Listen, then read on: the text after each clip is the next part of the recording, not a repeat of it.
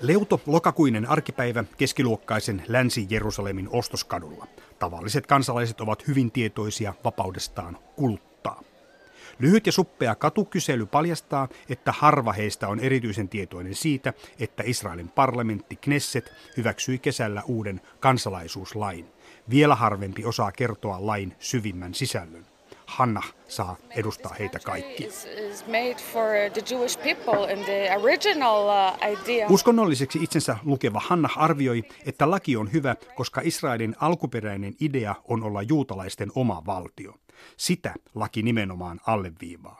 Uuden lain keskeinen ajatus on, että Israelin valtio kuuluu juutalaisille. Kansalaisuuden määrittää juutalainen uskonto. Israelin täysivaltainen kansalainen voi olla vain juutalainen. Lakia on arvosteltu niin kotimaassaan kuin vallankin ulkomailla siitä, että se sysää Israelin 1,5 miljoonaa arabia toisen luokan kansalaisen asemaan. Lain katsotaan mahdollistavan etnisen syrjinnän. Asia ihmetyttää hiukan myös Hannahia. My feeling is it's a little conflict. En tiedä mitä tuntea, koska maa on juutalaisille, mutta asuivathan arabit täällä ennen kuin tästä tuli Israel, Hannah muotoilee hämmennyksensä sanoiksi. Andre Suidan on Haifan arabi.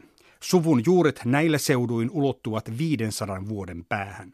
Andre Suidan kävi lapsena ja nuorena hebreankieliset koulut. Nyt hän on ravintoloitsija. Viinibaari on alueella, jossa arabiasiakkaita ei liiemmin ole. Andre Suidan sanoi, että arabikulttuuri kasvaa maasta, ruuasta ja elinympäristöstä. Niistä aineksista rakentuu arabi-identiteetti. As an Arab. The most important thing, this is something that I've learned from a very young age. It is not about religions, it is not your religion is private. It is not about being different, it's about being a part of. Being a part of is an Arab. If people are coming from the outside, they are the strangers, not me. Ne, jotka ovat tulleet muualta, ovat muukalaisia, en minä, sanoo Andre Suidan.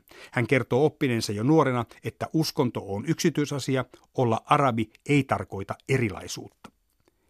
Uusi kansalaisuuslaki kirpaisee Andre Suidania syvältä. Hän arvioi, ettei maailmassa ole toista maata, jossa yhden uskonnon edustajat voivat sanoa edustavansa ainoaa oikeaa uskontoa ja samalla muodostaa ideansa ympärille kansakunnan. The new nationality law is a law of separation. It is a long-term policy of a government that would like to... Tämä laki tarkoittaa kahtia jakamista. On ollut Israelin hallituksen pitkän tähtäimen tavoite erotella ihmisryhmiä toisistaan. Jos poliitikot tahtovat jakaa kansaa lailla, on erittäin vaikea elää yhdessä, Andre Suidan sanoo. Arabien sulkeminen pois täydestä kansalaisuudesta on otettu arabien keskuudessa luonnollisesti vastaan tuskaa tuntien. Kesäiset mielenosoitukset keräsivät kymmeniä tuhansia Israelin arabeja yhteen. Oma lukunsa arabivähemmistössä ovat druusit. Muista arabeista poiketen he muun muassa palvelevat Israelin armeijassa. Myös druusit ovat osoittaneet näyttävästi mieltään. Myös he tuntevat itsensä nyt toisen luokan kansalaisiksi.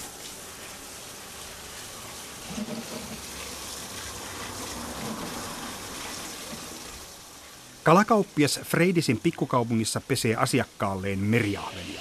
Freidis on lähes täysin arabikaupunki. Täällä kuulee vain arabiaa.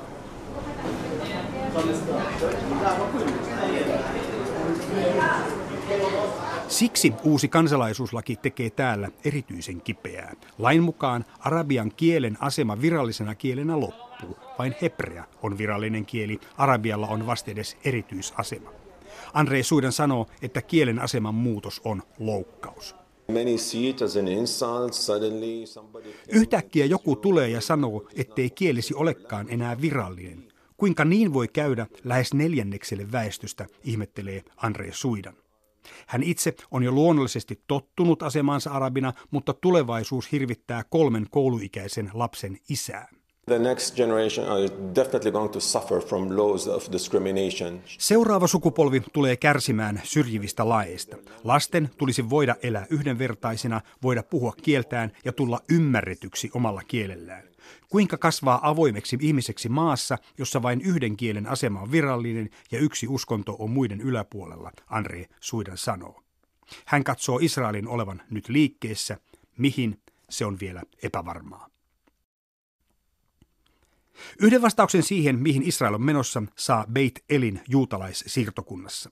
Hagi Ben Artsi on kärjekkäistä mielipiteistään tunnettu siirtokuntalainen. Hän opettaa juutalaisuuden historiaa Bar-Ilanin yliopistossa. Erityisesti hänet tunnetaan siitä, että hän on pääministeri Benjamin Netanyahun Sarah-vaimon veli. Hagi Ben Artsille kansalaisuuslaki merkitsee Israelin itsenäisyysjulistuksen muuttumista lain kirjaimeksi. This state is open for Jews from all over the world, but not for non-Jews, especially for Arabs. Israelin valtio on avoin kaikille maailman juutalaisille, mutta se ei ole avoin muille. Erityisesti se ei ole avoin arabeille. We are allowed to bring our relatives. If I have a cousin in Finland, I'm allowed to bring him. Me voimme tuoda sukulaisemme Israeliin. Jos minulla on vaikka serkku Suomessa, hän voi muuttaa tänne ja saa kansalaisuuden, koska on juutalainen. Tämä on se perustava ero juutalaisten ja arabien välillä Israelin kansalaisina, sanoo Hagi Ben Artsi. Olennaista kansalaisuuslaissa on juuri se, että kuka on oikeutettu tulemaan Israeliin. Oikeuden saavat siis kaikki maailman juutalaiset. Laki estää sen sijaan arabien paluun. Tietysti tämä tarkoittaa myös sitä, että Israelin valtion perustamisen tieltä pakolaisiksi joutuneet palestiinalaiset eivät voi palata. Hagi Ben Artsi myöntää, että yhdenvertaisuus juutalaisten ja arabien välillä ei tässä toteudu. Hän sanoo samaan hengenvetoon, että yhdenvertaisuuden ei tarvitsekaan toteutua, koska arabit ovat Israelin valtiolle uhka. Israel, most of the Jews in Israel were afraid that the next step of the Supreme Court might be to allow Arabs to bring their relatives. Hagi Ben Artsi sanoi kansalaisuuslain käsittelyn aikana lopulta pelänneensä sitä, että korkein oikeus olisi muuttanut juuri yhdenvertaisuuden keskeisimmäksi arvoksi. Tämä olisi saattanut johtaa korkeimmassa oikeudessa sellaiseen tulkintaan, että yhdenvertaisuuden nimissä myös arabien on saatava samat paluuoikeudet kuin juutalaisilla. Hagi Ben Artsi iloitsee siitä, kuinka me, Benjamin Netanyahun ja hallituksen kanssa, saimme pidettyä lain tekstin korkeimmassa oikeudessa tältä osin muuttumattomana. Ja tietysti kansalaisuuslaki on reilu, kohtuullinen ja tarpeellinen myös toisesta syystä. It is fair on the background, for example, of the history of antisemitism, on the background of the Holocaust. Laki on reilu juutalaisvastaisuuden ja juutalaisten joukkotuhon vuoksi. Tarvitsemme juutalaisille oman turvapaikan, Hagi Ben Artsi perustelee kansalaisuuslain tiukkoja rajauksia. The Jewish people is the only nation that suffered thousands of years. Juutalaiset ovat ainoa kansakunta, joka on kärsinyt tuhansia vuosia tappamisesta, tuhoamisesta ja vainosta. Näin erityisesti Euroopassa ja erityisesti kristityt ovat olleet syyllisiä, Hagi Ben Artsi muistuttaa. Siksi Israelin juutalaisuutta korostava kansalaisuuslaki on tarpeellinen suoja. Hagi Ben Artsin mukaan juutalaiset eivät voi olla Euroopassa vieläkään turvassa. Yllättäen syyttävä sormi osoittaa myös Suomeen. But even in Finland, Jews do not enjoy full religious freedom. Valitettavasti Eurooppa osoittaa kerta toisensa jälkeen, ettei se ole turvallinen paikka juutalaisille. Näin on myös jopa Suomen kohdalla. Juutalaiset eivät voi Suomessakaan nauttia täydellisestä uskonnollisesta vapaudesta. Epäselväksi jää, mistä Hagi Ben Artsi lopulta Suomea syyttää. Monen tutkijan ja arvioitsijan mielestä Israelin kansalaisuuslaki ei ole iso muutos, vaan enemmänkin vain olemassa olevien käytäntöjen kirjaaminen ylös lakiin. Maailmankuulu israelilainen nationalismitutkija ja historioitsija Zeev Sternhell on eri mieltä. Hän näkee sionismin ja nationalismin suhteessa nyt selvän liikahduksen. For the first time we hear that the country belongs to Jews. Only Jews have the right to sovereignty in this country. Kuulemme nyt ensi kertaa laissa, että valtio kuuluu juutalaisille ja että vain juutalaiset ovat täysivaltaisia kansalaisia, huomauttaa Jerusalemin hebrealaisen yliopiston politiikan emeritusprofessori Zeev Sternhell. Olennaista on huomata myös se, että koska kansalaisuuslaki ei määrittele valtion rajoja, niin lain soveltaminen antaa aivan erityisiä mahdollisuuksia. Sternhellin mukaan Israelin hallitus käsittää tämän niin, että lakia voi soveltaa Välimereltä Jordanjoelle saakka, eli yli koko länsirannan, joka on nyt palestiinalaisten hallinnassa.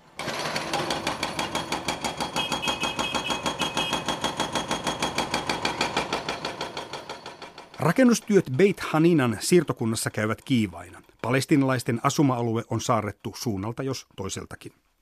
Israel on asuttanut länsirannalle lähes 500 000 siirtokuntalaista, eli alue on paljolti Israelin valtaama. Kansalaisuuslaissa on erikseen maininta, että valtio tukee juutalaisten yhteisöjen perustamista. Tämän voinee tulkita suoraan tahdoksi perustaa lisää siirtokuntia. The future is that the occupied territories would be integrated into Israel, but the Palestinians will never become Israeli citizens. Tulevaisuudessa käy niin, että miehitetyt palestiinalaisalueet ovat liitettyinä Israeliin, mutta palestiinalaisista ei koskaan tule Israelin kansalaisia. Maa ei ole heidän, se on meidän. He voivat asua siellä, koska heidän olemassaolonsa hyväksytään, mutta he eivät ole maan omistajia, Zeev Sternhell arvioi tulevaa. Tässä yhteydessä Zeev Sternhell antaa pysäyttävän esimerkin siitä, kuinka kansalaisuus on pelkkä fiktio, joka voidaan tuhota milloin tahansa. Hän muistuttaa Natsi-Saksan ajasta, jolloin juutalaisilta vietiin kansalaisuus. Se on hyvä muistaa, kun pohditaan sitä, kuinka palestiinalaisia kohdellaan länsirannalla, huomauttaa Sternhell.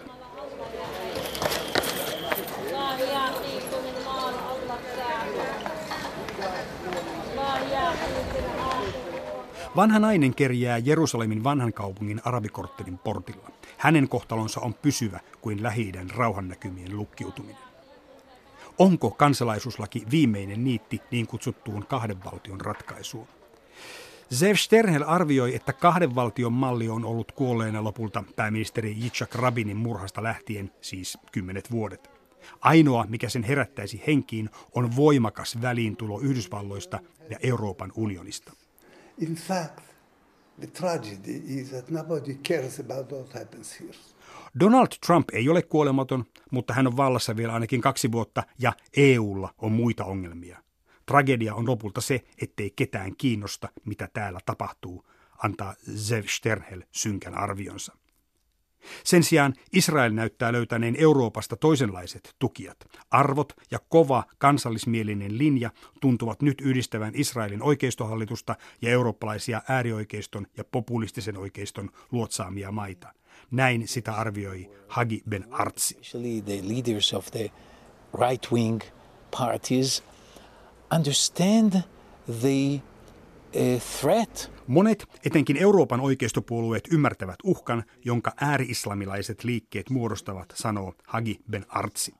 Tässä kohden tullaan erittäin olennaiseen, kuvajaiseen, kimurantista poliittisesta palapelistä, johon nykyliittolaisuudet ovat maailmaa vieneet. Monilla samoilla populismiin ja äärioikeistoon kallellaan olevilla eurooppalaisilla liikkeillä on juuret myös juutalaisvastaisuudessa. Siksi Israelin hallituksen kaveraminen näiden kanssa näyttää oudolta. Netanyahu on julkisesti paistatellut muun muassa Unkarin johtajan Viktor Orbánin vierellä. Orbánin liberaalia demokratiaa halveksuva politiikka on kummeksuttanut Euroopassa. Orbán on käyttänyt paljon tarmoa George Sorosin mustamaalaamiseen ja tämän taustalla on ilmiselvää juutalaisvastaisuutta. Orbánin kohdalla lienee osuvaa puhua jo opportunismista. Hagi Ben Artsi ei hätkähdä tätäkään. Indeed, it's hard to work with friends who are on one hand anti-semitic. Todellakin on vaikea tehdä yhteistyötä ystävien kanssa, jotka toisaalta ovat juutalaisvastaisia, mutta toisaalta tukevat Israelia. Onhan se ristiriitaista. Tämä on ainutlaatuinen tilanne, Hagi Ben Artsi arvioi ja toteaa, että Israelilla on vain niin vähän ystäviä, että ne on otettava, jotka ovat tarjolla. Nationalismitutkija Zeev Sternhell näkee Israelin tien aivan toisin. We are getting closer and closer to Poland and Hungary, so we are returning to our East European roots, which is a pity of course. Olemme matkalla lähemmäs ja lähemmäs Puolaa ja Unkaria, olemme palaamassa itä-eurooppalaisille juurillemme, se on todella sääli.